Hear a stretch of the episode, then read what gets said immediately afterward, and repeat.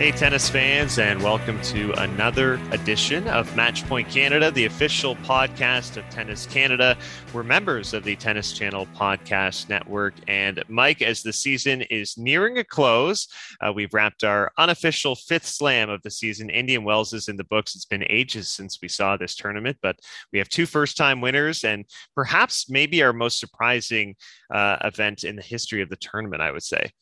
You mean Ben that you didn't call the Badosa Norrie um, wins on the men's and and women's side? Is that is that right? They weren't fully on my radar. I will take partial credit that I I believe Paula Badosa was my dark horse pick back at the U.S. Open. So now she's coming to fruition here at Indian Wells. But uh, we do have a couple great guests this week uh, on the episode. I spoke to Steve Weisman. Um, You'll know him as the host at the Tennis Channel desk, frequently interviewing athletes, and he was working the event in the desert in California.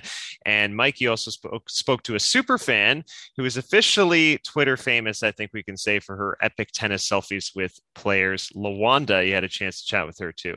Yes, at Lawanda50 on Twitter. And I feel like if you're a member of tennis Twitter, you know, that club that just loves getting into the ins and outs of the sport on social media, you already probably know who she is.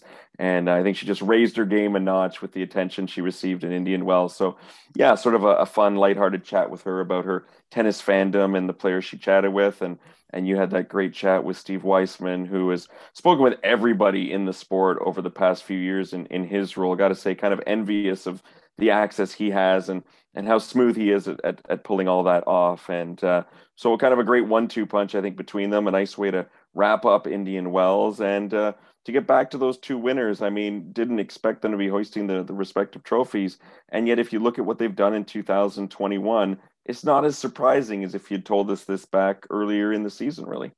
Yeah, look, Cam Norrie and Paula Badosa are two wonderful examples of players enjoying just immense breakout seasons and kind of figuring everything out in 2021 and having their games click. And we've seen the progression of great play from both of them. Norrie with his fantastic season on the men's side. He's right in the mix in that ATP race right now. And Paula Badosa soaring to number 13 in the rankings after this title um, against Victoria Azarenka. I kind of wrapped through all of it with Steve Weisman. So without further ado, uh, here's my interview with Steve Weisman, host at the Tennis Channel. This week on the podcast, very happy to be joined by Tennis Channel host Steve Weisman, uh, who recently helped bring all the action from Indian Wells into the homes of tennis fans worldwide, Canadians included. Steve, thanks so much for joining us on uh, Matchpoint Canada. I know it's your first time being with us, so uh, happy to have you here. Thank you so much for having me. I've, I've uh, followed along and a uh, big fan of Canadians in general. So uh, happy to be here, Ben, and, and hopefully I'll be able to catch up with Mike in the future. Yeah, yeah, we hope so. You're definitely going to win over some Canadian fans uh, with those kind words. I'm, I'm sure. Um, I'm interested actually just about your career because were were you a tennis player growing up? Have you always been interested in the sport? Because I, I know you've worked obviously at ESPN in, in, the past. What got you on the tennis side of things, and is it something you've always been into? Yeah, no, I started playing probably when I was eight years old. Okay. Um, my, my, brother and one of his friends went out to a court, and so I kind of tagged along with whatever he did growing up, and um, you know that became the sport that I was best at. Uh, I, I, played basketball probably earlier than anything, um, and a bunch of sports, but but tennis was what I was best at. I started training year round for it. Uh, I played number one singles at my high school my junior and senior year, and played you know junior tournaments stuff like that. And um, so I've just always loved it. I grew up going to what was at the time the Legg Mason Tennis Classic in DC. It's now the City Open. You know, got my first autograph from Andre Agassi there. Love it. Um, you know, saw Michael Chang play, saw Jim Courier play, and um, all those folks. And so, you know, just always been a big fan. And uh, when I was at ESPN, one of the things other than hosting Sports Center, I always wanted to any opportunity to do tennis. You know, I I wanted to do, and so um, uh, Don Colantonio, who was an executive there, gave me opportunities to do the DirecTV mix. And so I hosted that for the Australian Open and Wimbledon and the US Open for about five years and, you know, met Chanda Rubin there, met Mark Woodforde there, and uh, met the Jensen brothers. And so uh, just, you know, really helped. And then, you know, when I left ESPN, Mark Woodforde actually lives out in the desert and uh, was a huge reason why I was able to get out there, eventually connect with Tennis Channel, and uh, and the Indian Wells 2015 was my first gig with Tennis Channel, and so now you know, six years later, um, it's been an amazing journey, and I'm just you know so thankful for it. Yeah, that that's fantastic. So I assume coming back to Indian Wells, it probably has a special place in your heart as, as one of your favorite tournaments of the year, I would imagine.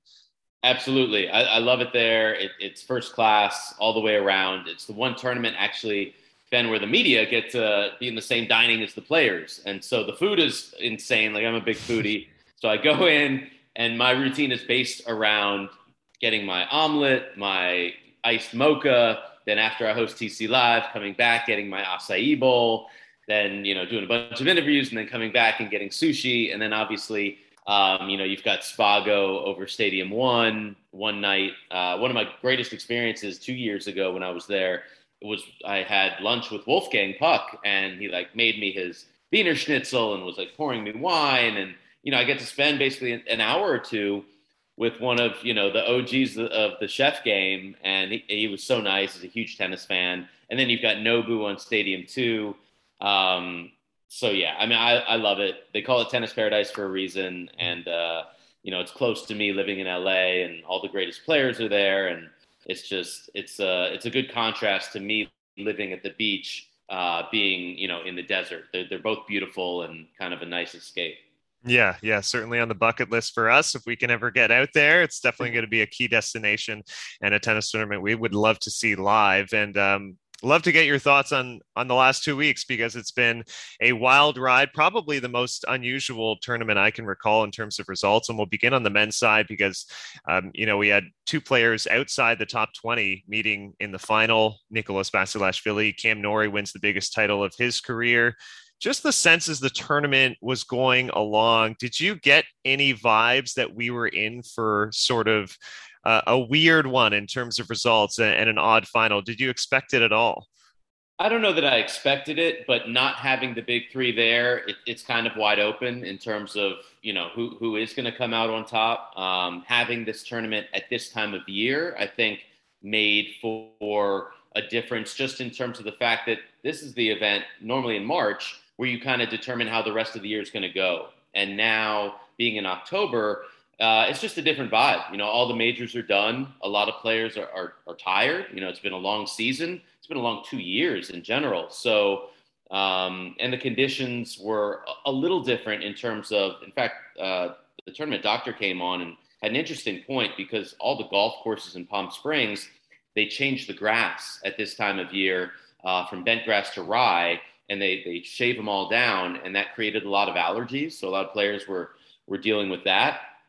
Um, but it, it was fascinating to watch and to see. I think you know Andy Roddick and James Blake made great points about how you know the Zverevs, the Tsitsipas's, and the Medvedevs are not the Rafas, the Rogers, and the Djokovic's in terms of they're not going to get to every final. They're not going to get to every semifinal uh, at, at, least yet they're just not mentally built that way and so it gives you know more opportunities and uh, this was the first time ever that we had four guys in the semifinals ranked outside the top 25 at a masters 1000 but in talking to cam norrie multiple times i mean this is a guy who turned his life around at tcu um, and, and got really focused and professional and when somebody tells me when i say you know congratulations you're the new british number one and they kind of play that down and their focus is on being world number one, that says a lot to me. So this is just, you know, another step in the process for him. Um, but, you know, it was great to see Andy Murray and talk to him and, and see him get some good wins and just show a really high level. Um, you know, I, I, I, love this event. I, for me, I like to see new stars. I, am fine with the upsets. Um, it was awesome to see Taylor Fritz, you know, break through to make his first Masters quarterfinal, semifinal. I think that was a big step, you know, for him. Once again, Jenson Brooksby doing some special things. Mm-hmm. So there were some good stories on the American side, and there's just always going to be stories. Like none of us, you know, are uh, essential. I guess I would say in terms of Father Time's undefeated. Somebody's always going to step up, and somebody uh, there there will always be new stars and and new beautiful stories on both sides. Yeah, certainly. And, and for me, I think Norrie is a beautiful story. You see the way his career has progressed this season. I, I was looking at win totals for the ATP, and my my goodness, this guy's number three yeah. on the year and wins 47. That's that's unbelievable. And uh, obviously speaks to the the level of tennis he's playing. Very tricky left-handed player. Um, you mentioned the big three who were not there, and yeah, I, think I guess that's becoming sort of the fascinating question as we advance. You know, 2022, 2023. What is the state of the game on the men's side going to look like? Do you think we? I, I feel this way. I want to get your take, but do you feel like we're we're going to be settling in for a lot of parity and a lot of different names winning titles, and you know, just even in, in the next couple of years? Totally, I agree with that, Ben. I, I think that there's no you know doubting that Djokovic had an insane season and he could go out and win multiple majors again next year, right? I mean, he he was one match away from winning the Grand Slam. I mean, the 1st mm-hmm. since Steffi Graf overall, and the first since Rod Laver on the men's side. So I don't want to downplay the fact that he was insanely successful this year, and I'll never you know go against Roger Rafa when they come back they're the goats. So can they win more majors? Absolutely. That wouldn't surprise me at all. That said, I feel like we've reached this seminal moment where the big three no longer have a stranglehold on the big titles. Um, other other folks are going to be winning Masters, and other folks are going to be winning majors. When Medvedev took out Djokovic at the U.S. Open, you know that that said something to me. Um, the fact that Rafa lost it at Roland Garros to even though it was to Djokovic. I mean, still that's you know that's uh, that says something to me. Could he go out and win you know two more titles in Paris in the next couple of years? Absolutely, but they don't have that stranglehold in my opinion. Um, the aura isn't as great as it once was. Uh, the Medvedevs, the, the Zverevs, and the Tsitsipas's are so insanely talented, and then you know, you've got the rest of the the top ten and beyond. I mean, Cam Norrie's a guy that started at 71 in the world this year, and now he's inside the top 15. He's eight, uh, or not eight. I think that's Badosa, but he's like 10 in the race. 10 in the race. Yep. Uh, so really, one spot out because Rafa's not going, um, and that's that's just an incredible ascent to me, and to see him make his sixth final get all those wins that you mentioned. I mean, he has more wins this year than Novak Djokovic. is the same amount of finals as Novak Djokovic, and now this massive title. Uh, I think everybody else just has a lot of confidence knowing that it can be done. And you know, credit to to Medvedev for kind of paving that path and saying these guys don't own it anymore. Yeah, yeah, and um, to be fair, I, I thought Medvedev he, he looked early on like he was going to be just cruising to this title. The way he was playing, he seemed to carry over, um, you know, that level that he had at the U.S. Open. We saw it at Laver Cup, and for me, the honestly the biggest surprise beyond a, a Cam Norrie title was a sudden resurgence of Grigor Dimitrov, and um, this is a player who I've I've loved to watch. I think he has such a great aesthetic game, um, but we haven't seen this level in a very very long time. Um, what did you make of his stunning run and just flipping a match around against a player like Medvedev, where he looked, you know, dead in the second set? Yeah, I, it was amazing. Uh, he told me after I talked to him, uh, I think three times during the tournament. And first and foremost, he's just a really great guy, um, easygoing, very positive, and and just uh, emits like a, an, an incredible aura. Uh, also, the one of the best wrist candy game uh, games in, in tennis. I mean, if you see like there's like three Van Cleef and Arpels some other gold stuff going on, the Rolex on the other wrist. I mean, he's a rock star. Um, yeah. But on the court, uh, he loves Southern California. He told me, listen, he, he moved here when he was like 14 uh, to go to academies. He, he feels at home here. He stays with friends in the area. Uh, it started in San Diego, you know, where he made that semifinal run there and kind of I- increased in this event. And against Medvedev, he was just like, I, I kept believing in myself. I, I knew I could do it.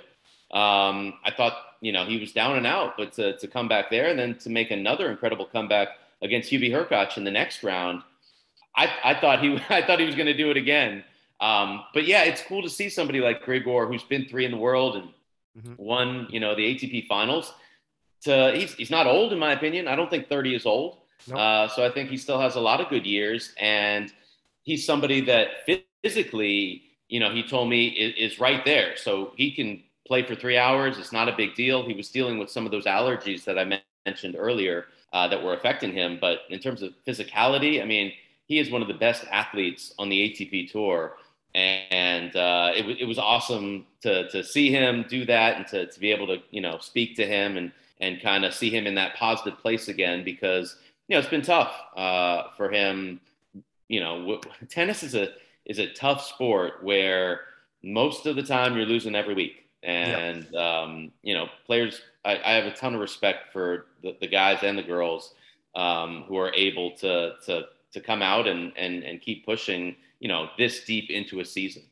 Yeah, yeah, certainly. And, and sometimes it's almost about compartmentalizing those losses and, and, moving on to the next week, you really have to have a different mindset uh, to play the sport at a high professional level. Um, we'll shift over to the women's side, and it's interesting you noted that Cam Norrie started the year 71 because I looked at Paula Badosa's end of year ranking from 2020, and she was number 70. So yeah. very maybe a bit of a similar path, and obviously she's similarly had an unbelievable breakout season. Was she maybe on like the TC Cruz kind of dark horse radar going in, a, a, player who could potentially make some noise, but not one you really saw winning a title. No, I mean absolutely, yes, uh, on the radar, and somebody I, I thought could win the title. I've okay. I've gotten the pleasure uh, of speaking to Paula throughout the year. So the first time um, we spoke was in Charleston, and it was after she got her first career top twenty win. That was against Belinda Bencic.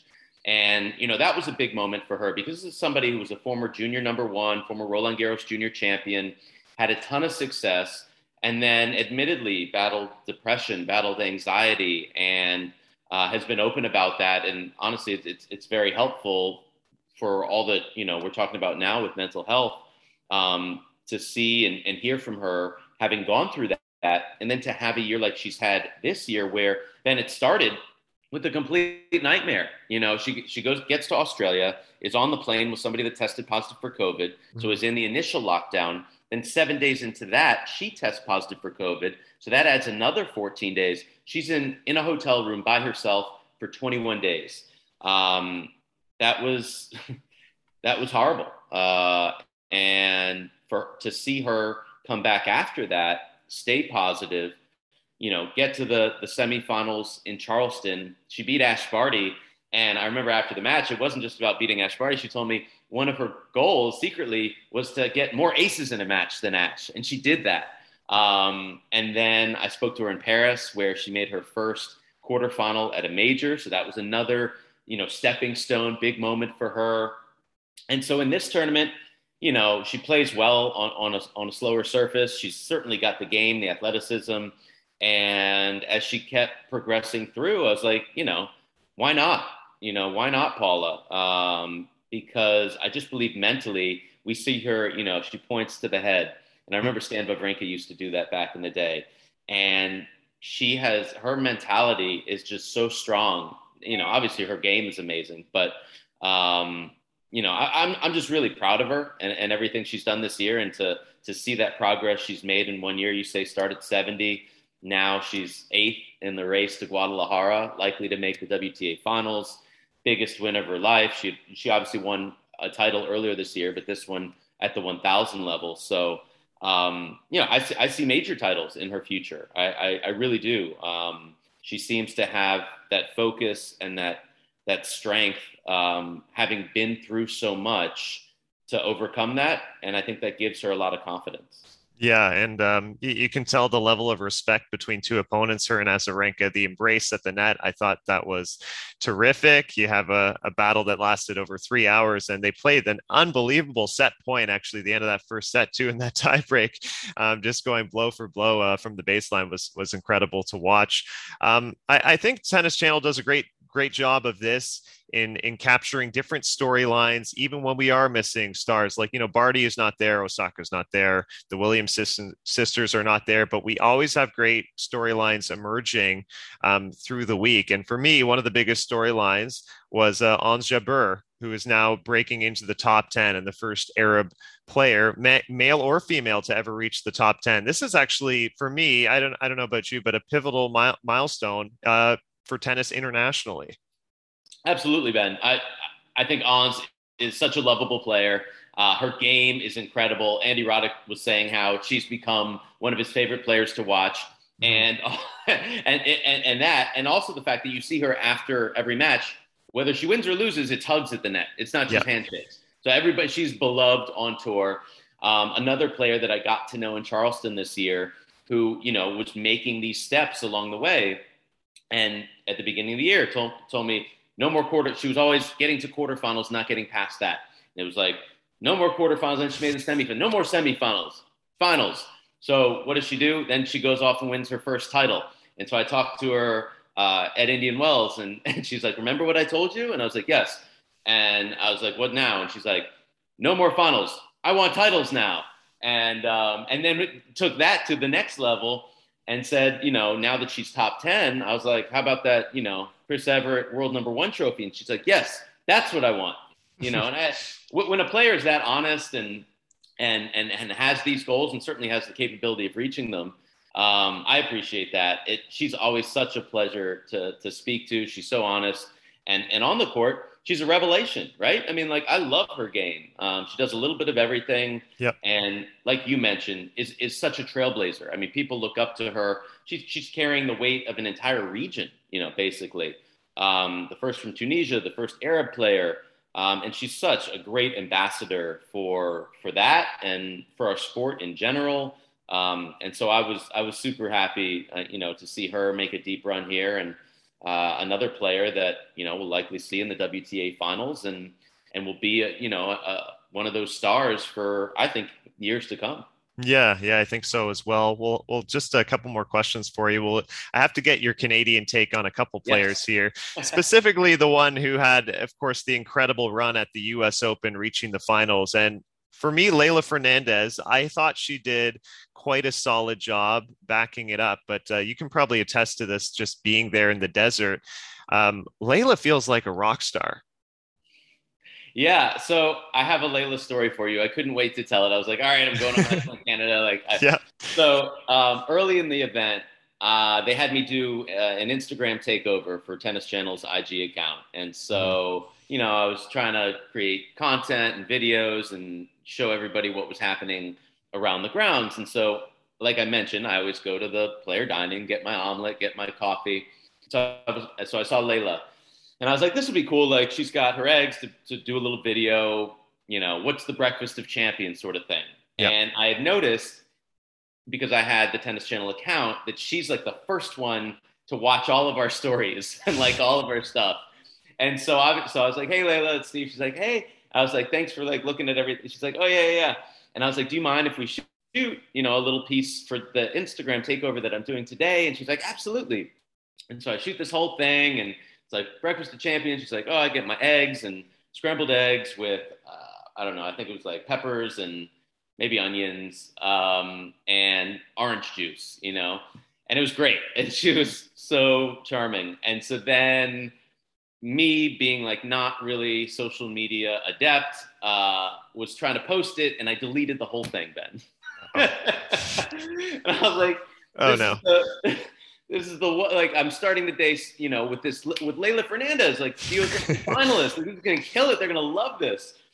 And so I'm like completely crestfallen. And so Leylah's out now in the where you like sit down outside, and so she's by herself. And so I go up to her and I was like, "Hey, um, I'm really sorry, but I totally messed up the IG. I deleted it. Like, would you mind doing it again?" And she's like, oh, for sure, no problem at all. And I was like, oh my God, like I'm a fan for life now. You're the yep. coolest. We shot the whole thing again. She had the same energy um, about her scrambled eggs and her orange juice and was just so cool. And so, um, you know, Canadians should know that Leylah is amazing. Not to mention the fact that she's awesome on the court. I love her game. Mm-hmm. Um, she's such, we talk about fighters and mentality. I love the way she gets the fans into it. Um, you know, uh, she's she's got that that spirit, you know, that that few have, um, and she's easy to root for, in my opinion. And so, uh, after my personal experience and just you know enjoying watching her, um, that's that's my Leylah Fernandez take. I love that story. I'm, I'm picturing uh, that that awkward second moment of the the difficult approach. Be like, oh, about what we just shot. Can we do this again? Um, but yeah, you're you're totally right, and I, I find like fans seem to just resonate with uh, the way she carries herself on the court, and she did a great job of that at Indian Wells. Um, I'm pretty okay with her first loss post U.S. Open Finals being seven six in the third to Shelby Rogers, and she uh, also made a great team with Coco Gauff. Um, they won a couple matches in, in women's doubles as well. I'll ask about one other Canadian because we haven't seen her on the court in quite some time, but we've seen you next to her on the panel is uh, Genie Bouchard. And, um, you know, she's she's joined you guys for some media duties and i know she's been recovering from shoulder surgery just with your conversations with Genie um, what sense do you get for her eagerness to maybe get back on the court and and play again Oh, I mean, she's she's chomping at the bit. Like she, to, like I'm not saying she doesn't want to be with us because she loves it and she's awesome and we love having her, but she wants to be playing tennis. Uh, this week she's getting she's meeting with her doctor and um, you know gonna gonna see how the shoulder's doing and um, hopefully start hitting again soon. And you know she's been rehabbing, really professional about all that, and um, you know wants to wants to get on the court as soon as possible. She was signed up for World Team Tennis. We'll see. Hopefully, she can play there. Um, you know, not sure. It's all it all depends on the shoulder, but she was a total pleasure to work with. Uh, I'd worked with her a little bit. Um, I think just one show before Indian Wells, um, but you know, gets better every single time she does it. She wants to be the best. She has that you know mentality of you know top five major finalist tennis player in in every in everything she approaches. And so you know it's just it's really cool to have her on set. It was fun to do um, an instagram live with her where you know i was on set and she was walking around the grounds. Um, you know i have nothing but good things to say about Genie. Um, and you know I, I really hope i think she is going to I, I want to predict a major title for her because honestly what she did before she got hurt. I mean, she made the finals in Guadalajara. Like I saw it progressing, and I was so proud of the fact that before that she went down to 80ks, 60ks, mm-hmm. you know, no ego, and was working her way back on that level. And her game was there again. And then unfortunately, you know, had that injury. But um, I I see that fire, I see that desire, and and I see big things on the court for Genie in the near future. And I see huge things for her when she's done, and hopefully she comes back to Tennis Channel um, because she'll be a megastar um, in in that aspect as well. And and it, it, was just it was cool to to get to know her and and um, you know because I'd really only you know seen her on the court before and kind of like Leylah, I'm you know going to be a, a huge fan, you know, supporting her going forward. Yeah, yeah, I know she's really been putting the work in, and, and credit to her. I, I like to point out before this injury, um, the results were really coming. As you mentioned, that final that she made earlier this year, and we saw great results in 2020. She made another final there, and, and was winning matches again. So I think I think when she is healthy again, the level can definitely be there, and uh, we can see uh, a bit of the genie of old. Uh, Steve, I hope we get to see you again here on Matchpoint Canada. This was a delight, and uh, we love following your coverage on on Tennis Channel. You do such a great job. So, so thanks so much for joining us. Thank you, Ben. I have to make two more quick Canadian shout outs because yeah. my, my love for all Canadians. Julie Stewart-Binks, I don't know if you follow her at all. Yeah. Uh, but she, you know, she's been at Fox Sports and ESPN, and she was actually my roommate uh, in LA when I first moved here, and does an awesome job uh, hosting a, a, show on Fubo TV, um, and it's just, you know, kills it in everything she does. And Adnan Virk, who I worked with at ESPN for a while, uh, started his career in Canada and is now uh, killing it on, on MLB Network and NHL Network. And all the Canadians that I've ever you know come across are just great humans. And so, um, you know, pro- props to your country. Love those kind words. I grew up watching Adnan Virk on uh, the score and headline sports. So uh, him and I go way back. Uh, just the image of him. I haven't actually met him, but uh, we and appreciate one the more, shadows. Um, yeah. You know, posthumously, it, John Saunders, when I was at ESPN, uh, was was a mentor to me and and and really helped me uh, kind of find my way there. And um, you know that that guy I grew up watching was was an absolute legend uh, in in the broadcasting business and would you know, take time out. I, I really haven't had any mentors in, in broadcasting other than, than John. And obviously, you know, tragically isn't with us anymore, but uh, he, he played a big role in, uh, in, in giving me confidence in, uh, in what I do. So uh, just another, just another Ryerson legend. I appreciate I appreciate the the shout out and the kind words, and uh, I, am sure Canadian fans are, gonna, are going to want to have you back on our program. So thanks so much, Steve. You got it. Anytime there you have it. My interview with Steve Weissman, who is uh, showing a ton of love to Canada. So I hope our Canadian listeners appreciate that. And we do have a lot of great broadcasters who've started off here uh, in Canada and gone uh, across the United States and carved out fantastic careers. Cool that he was also like always in the sport in tennis. It makes me kind of appreciate his knowledge anymore that he's covering it. So he has a true passion for it, which is great. Yeah, when he said he was the number one singles player at his high school, uh, it, it always gets me because I feel like everyone we talked to at some point played high level tennis. Mm-hmm. Um, you know, whether it be um, Steve or um, I mean, even yourself, you play tennis at a level that I never thought I would I would get to, and you still play tournaments all the time. And um, and and for me, I just wish one day we'd get a guest on who I could relate to on that level and would say, I was the high school, you know, mixed doubles player. And I'll be like, yes, you're my guy or you're yeah. my girl because that's what I can relate to. But uh, yeah, great to hear his attachment to the sport and uh, a nice chat. He went uh, pretty long with you on that one. So, and in a good way in terms of sharing his depth of experience from Indian Wells this year yeah i think forging some great relationships with with all of the players and one of the questions we did kind of hit on on the men's side and obviously you know we talked about the, the title from cam norrie and the storylines but I, I guess what the tour is going to look like and maybe what we have to get used to as we slowly transition away from the big big three and you know steve has pointed out of course novak Nadal, eh, eh, I don't know about Roger. That one is a, a bigger question mark for me, especially. But certainly Djokovic can win more slams. Certainly um, Nadal is planning another comeback, and I wouldn't count him out at the French Open. But especially outside of the slams, these other Masters 1000s, the ATP 500s, all the other tournaments feel just ripe for the picking for so many players. And, you know, we talk about the depth on the women's tour. There's a lot of depth on both tours right now.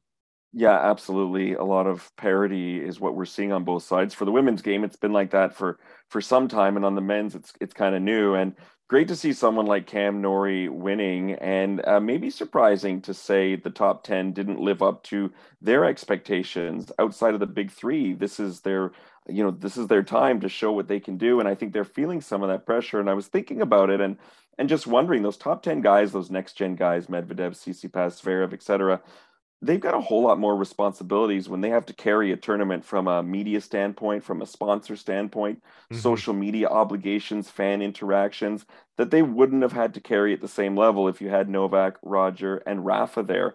And maybe they're feeling that added pressure and it's detracting from what they're able to do on the court and allowing some of those players who are more in that outside the top 15, outside the top 20, like a Cam Norrie to kind of seize that moment because no offense to Cam Norrie, but I don't think he's in demand at the same level as those other young players that I, I mentioned there. No, look, and if you ask the casual sports fan how many people know Cameron Norrie, this is not a name we know. Whereas I, I think we're starting to learn the names of the next gen players. Daniil Medvedev, of course, uh, his name is more and more noticeable for just sports fans in general when you win the U.S. Open. But you you make a good point. Um, a handful of these guys do seem like quite vulnerable at certain times. Stefanos Tsitsipas for me, I look at the second half of his season after he made the French Open final, and it feels like he is in a bit of a downward trend right now. We haven't seen consistent results from him. Wimbledon was a first round exit. U.S. Open was disappointing, going out in the third round to Carlos Alcaraz. So he, it feels like, has taken a notch back, and right now he holds that number three spot in the rankings. I, I think we're so used to when you think of big three, we were always seeing them in finals, playing for titles, if not finals, at least semifinals. And that's just not the case right now with this era and this generation. And we want that consistency as well from our Canadian players, but I don't think that's the scope right now on the men's side. And it's just not working out that way. Yeah. And you know what? I think back to like the late 80s, early 90s when I was growing up, and the men's tour had you know a good group of 10 to 15 players that were trading off right you had not only sampras agassi the americans courier and chang you had boris becker stefan edberg Um, Wilander, I believe, was still around in the late 80s doing some damage. So there were quite a lot of players in there. And at the time, we didn't look at it like, oh, what a weak era in men's tennis. I think we thought, hey, there's quite a strong group of players here that are trading off. So I hope that's the direction that we're heading in.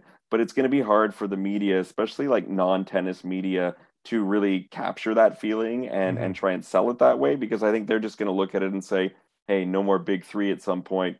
What a loss for the sport of tennis."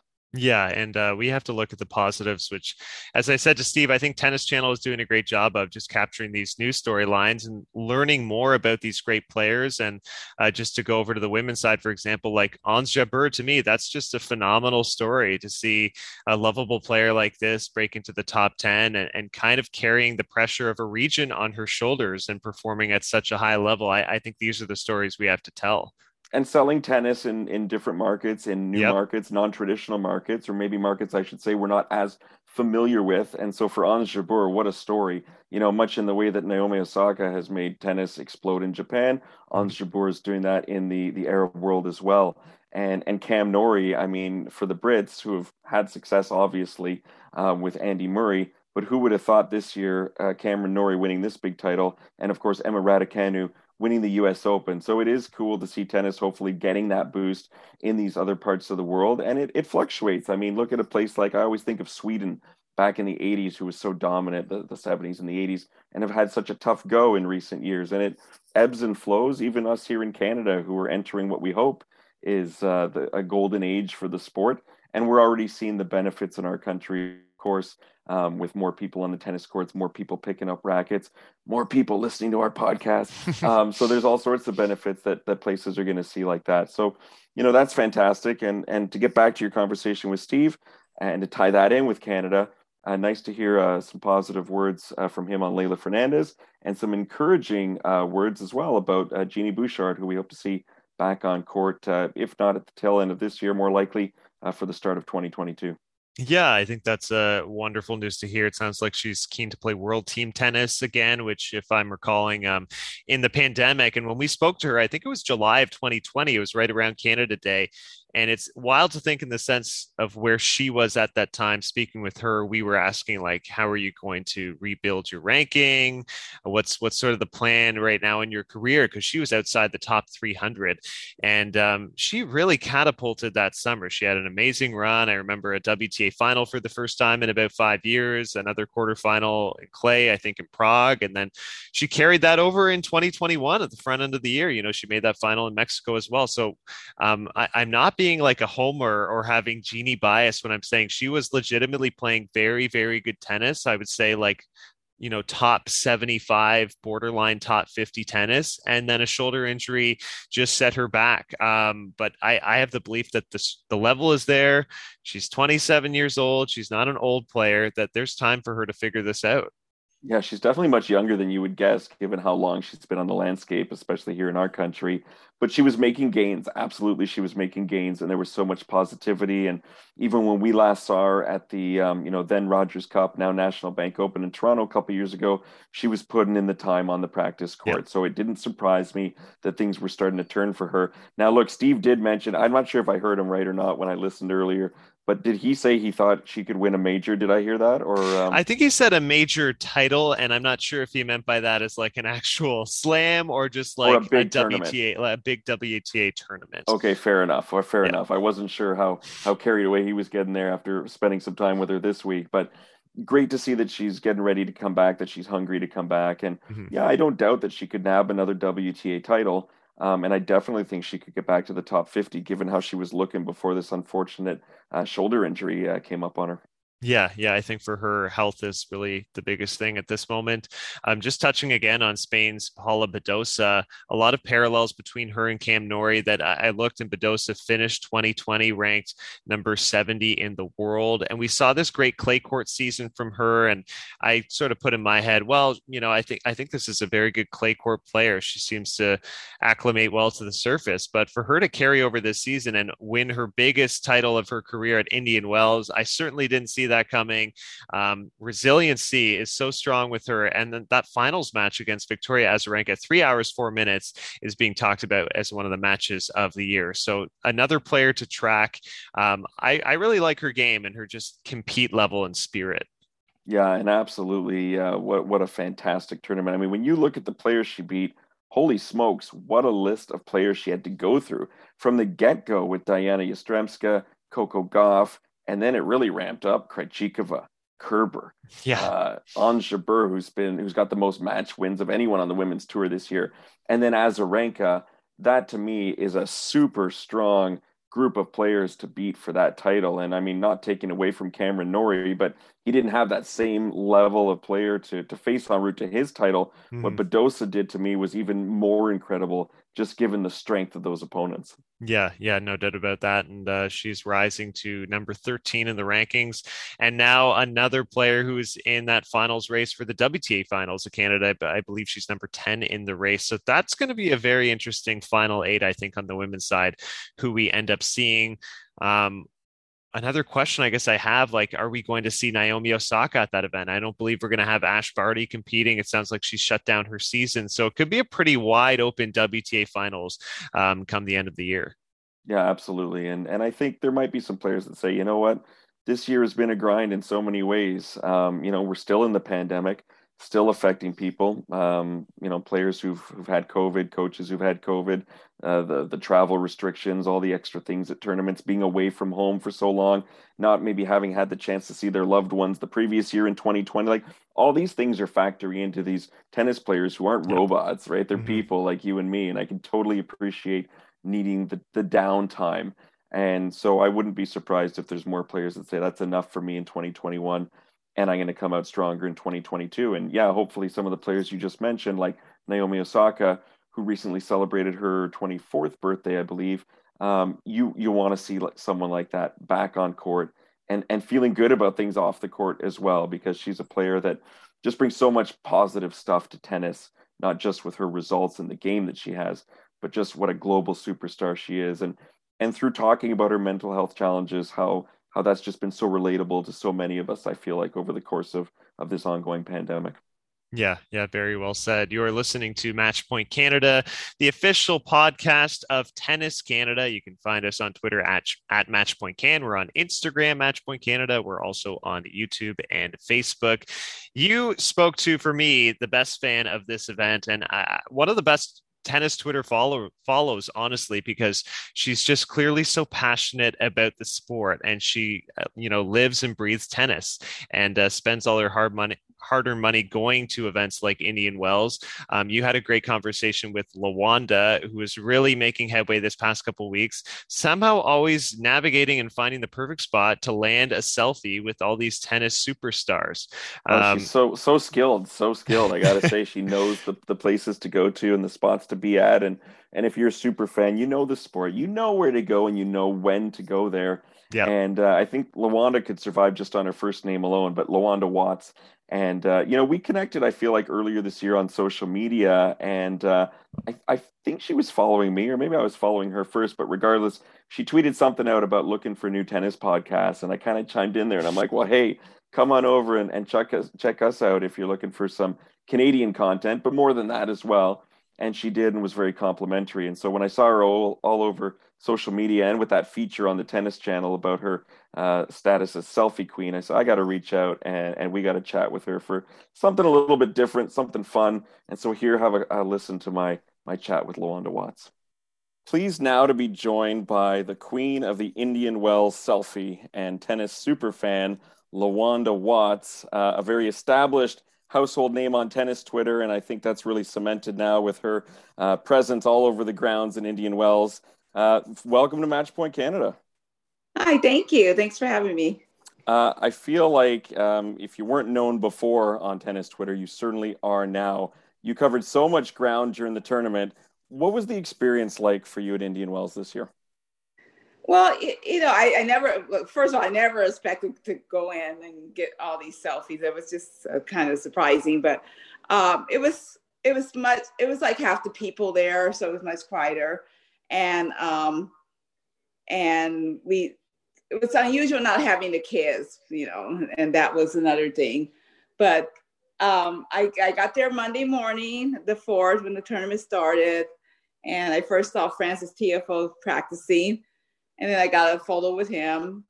And then I just started walking around. I walked around to the area where the players are practicing on the grass or are walking on the grass or through the gates. And it was just like player after player after player. And it was it was incredible. I'm, I mean, I always get a few selfies every tournament I go to, but this was just, I mean, next level, next level. Yeah, it looks like the access was, as you mentioned, players everywhere around the grounds. Yeah. Um, has it always been selfies for you? I know some people seek autographs, some people maybe just you know a quick uh, sort of conversation with a player. Is the selfie the thing that you've always looked for when you approach tennis players? I used to get a lot of autographs, but that was you know before I've been going to tennis for you know many well aging myself, but for several decades, and I've have so many autographs. I mean, I probably have um, 25, 30 Rafas and who knows how many Rogers and Novaks and all those. I had their autographs over and over again.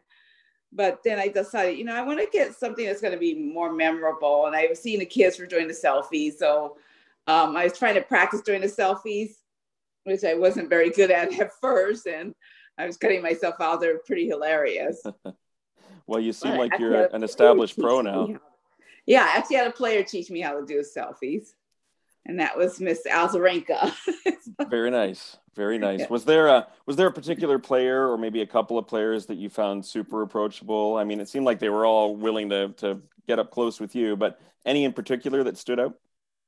Um, I mean, they're all were very friendly. I mean, there, uh, you know, Sinner was always at the. He always came out to the to greet the players. Mazuki's always. He's always person. Is always going to come.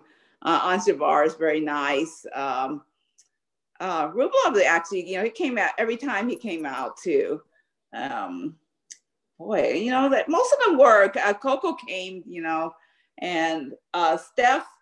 A couple times he didn't come in, and when he did come, he stayed for like half an hour, signing and uh, taking photos. And I actually didn't get my photo with him at that time. I got him another time when there was just like a few of us around. So, but uh, most of the players, I mean, 99% of players, they always say yes, you know, so. And they must, very they nice. Must, uh, they must get to know you, I would imagine, seeing you through the course of the tournament and maybe at previous tournaments as well. Any of them see you and give you sort of a thumbs up or a hey, how you doing, that sort of thing? Uh, yes, uh, Madison did. Uh, Vika did because he knows me. Um, let's see who else. Oh, um, I'm trying to remember. there was, there was, but there were a few. Yeah, they they seem to get some remember me. I'm surprised that they remember me, but they do. No, I'm, so. I'm not at all. Um, you got any tips for people out there listening, whether it's kids or adults who want to get a selfie with a player or an autograph with a player in terms of being at the right place at the right time or, or what the right approach is with these players? Well, first of all, you know, depending on what tournament you're going, find out where the players, uh, you know, come in and out or leave from practice. Is most of the time the best time is when they're leaving from practice. When they're going to practice, is they usually don't. But I mean, you can you can always ask. There's no harm in asking. Just ask politely. Do you have time for a photo or do you have time for an autograph? And they say no. Don't be. And then it's just they're in a hurry, or sometimes they're even on a, their way to a match. Some people don't realize that they're not checking the schedule. No, no, they're on the way to a match. So it doesn't hurt to ask. You're either gonna get yes or you're gonna get no. Don't be upset if you get a no. Uh, try again. You probably might get a yes the next time. Um, also, always thank them after they've done it. And a lot of people just think they just take the video, bye, right, or get the right. autograph. But you know, I always thank them. I always thank them. Thank you for coming. Thanks for coming over. Thanks, you know. And so some good advice. That's my approach when trying to get guests on the podcast is, you know, I'm just going to ask and if they say no, so be it. And always thankful afterwards too, of course. Um, yeah you uh, received some attention from the Tennis Channel and, and our podcast is part of their podcast, uh, Tennis Podcast uh, Network. How did that come about, and uh, what was your reaction when you saw that you were all over TV getting such um, such uh, well deserved, I should say, attention? Well, first I didn't know they were doing it until I was walking. I had just arrived that Saturday morning, and I was walking by the area of Indian Wells where they have the big screen in the middle, and they show Tennis Channel on there until the matches start. So I hear Tennis Channel going on what they're going to show that day. Uh, they're going to talk to uh, Ana Ivanovic, and we're going to do other things. And they say, and we're going to uh, feature the selfie queen. I go, what? I had no clue until that moment. If I hadn't passed by, I don't think I would have known until probably Twitter blew up. But when you heard the selfie queen, you knew it was you, right? Yes, because because um, I should back up because I, I know Chanda Rubin was looking at was looking at some of my selfies, but I had no idea other people from Tennis Channel were until Lindsay Davenport stopped. Uh, a few, it was like about a week before that. She was on, she was walking by and she stopped and said to me, I love your selfies. And you know, I was like, I'm so what? Lindsay Davenport? And um, so I said, Well, you have to be in them. So I went over and took a photo with her, which is of actually course, one of my most of uh, favorite photos so far. Um, and so, so anyway, I hear this. I'm going to be the, on tennis channel. So there, uh, you've been in Demos, right? And so you know their booth is like right above upstairs. You can see the window where they're broadcasting from. So I look up there and I go, "Is it me?" You know, I'm pointing at myself, saying, "Is it me? Is it me?" I just want to make sure it wasn't someone else. So um, Steve Weissman sees me and he turns around he he signaled to me and he wants me to take a selfie with them from the lawn. I'm sure you saw that photo. So he backed up and I'm I'm I'm like I said, I'm talking to them. There's people at the water fountain, which is right in front of us, and these people think I'm talking to them. They think I'm nuts. But um, so I, I backed up and we took that selfie where I'm outside the window. That's them, great. You know, Steve Weissman, I don't think I mentioned to you, but Steve is yeah. our other guest on the podcast this week. So uh, the two of you are our, our headliners this week on Match Point Canada. Oh, great. That's yeah. fun. What's so. what's next for you in terms of, of tennis? Indian Wells is over, of course. What a great experience. Do you have any other tournaments on the horizon, or will it be 2022 until you next make an appearance as the selfie queen at uh, at a tournament site? I think, well, for sure, of course, Indian Wells March 2022, and I have to wait so long this time, only five months. Um, I don't have anything this year. I mean, I the Linz tournament in Austria invited me to come, but it's it's November. I believe it starts November 6th, so it's just a little too soon, you know, for work and for also my dog who might leave me if I if I take off for another tournament right away. They invited um, you to come and uh, and and be a spectator and, and and be on site. Is that right? Yeah. Yes. That's they awesome. go free tickets. They're gonna give me very nice. Very so nice. they did that in Twitter. So I told them I'd come next year. We'll see. I've always wanted to go to Austria. So well, look for those who don't follow you yet on Twitter, and yeah. you've certainly got a, a, quite a presence there. It's at Lawanda50, and I definitely recommend our listeners check you out. And uh, Lawanda Watts, thank you so much for taking the time after just wrapping up your your busy time at Indian Wells, and we love your passion for the sport uh, and its personalities. And you've definitely cemented yourself as one of those sports personalities uh, around tennis, I'd, I'd, have to say. So thanks for sharing your story and uh, look forward to seeing who your next selfie is with down the road. Okay. Thanks a lot, Mike. I appreciate it. Take care there you have it, Mike's conversation with Lawanda Watts, who I encourage you to follow follow on Twitter. It's at Lawanda50. You go through her page and you feel like she's a tennis journalist covering this event. It's so much great footage, like practice footage of Paula Badosa gearing up for the finals, um, you know, men's doubles final that she's covering, getting great footage, points, all of it. Um, and she's just a super fan. I love yeah. it. I gotta say, I'm a little bit jealous, and Lawanda, I'm sure you're listening to this, but only in a good way, because uh, you know Ben and I have covered a ton of tournaments this year, but virtually for the most part, well, all all of them actually, and I miss running around the tennis grounds, and I miss hunting down those. I mean, not selfies for me, but just getting those pictures for the podcast or for an article I'm working on or whatever the case may be. And and it's a skill, it's an art form to be in the right place at the right time and have the right vantage point. And uh, she does it so well, and I I just love the positivity it's a great story. It's nice to see the positive side of tennis Twitter, and um, and I just I love her attitude. And no no doubt the players want to come over and and take those selfies with someone who's just flashing that big grin. And that's what she did. I mean, we talked on Zoom, so there was the video uh, option, and just smiles the whole chat, and you could just tell she's just sending out those vibes of of loving everything good about the sport. Yeah, and it's very suitable, I should say, that uh, Steve Weissman and the Tennis Channel Live crew, along with uh, Chanda Rubin and James Blake, they have a selfie with Lawanda like way in the background behind their tent where they're set up broadcasting. She's kind of waving in the background. So very cool that both of our guests are actually technically in a photo together from Indian Wells um, this past tournament. So that's that's great. Um, before we wrap, just kind of looking at the end of the season, what we have coming.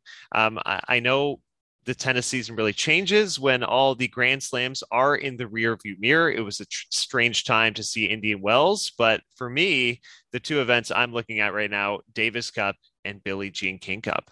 Yeah, we've got some great international competitions coming up, and certainly from the Canadian perspective, um, going to be fun to see what our two squads can do. The uh, women's squad at the Billie Jean King Cup are shorthanded with Bianca Andreescu um, quite a while ago deciding uh, she was going to fo- focus on off-season rest and recovery, and just recently, Leylah Annie Fernandez doing the same, which shouldn't be surprising given her run at the U.S. Open. Um, you know how much gas is left in the tank there for her. So missing our two big singles guns, but a great opportunity for Rebecca Marino, who's had mm-hmm. some great results this year, to sort of take charge. For Françoise Abanda to get some time on court. She's repped Canada many times in the past uh, for Gabby Dabrowski uh, as well, our double stalwart, and to see Carol Zhao back in the mix as well. So obviously not the same level of impact in terms of the singles game there that we could have if we had all hands on deck, but I think a squad that shouldn't be taken lightly.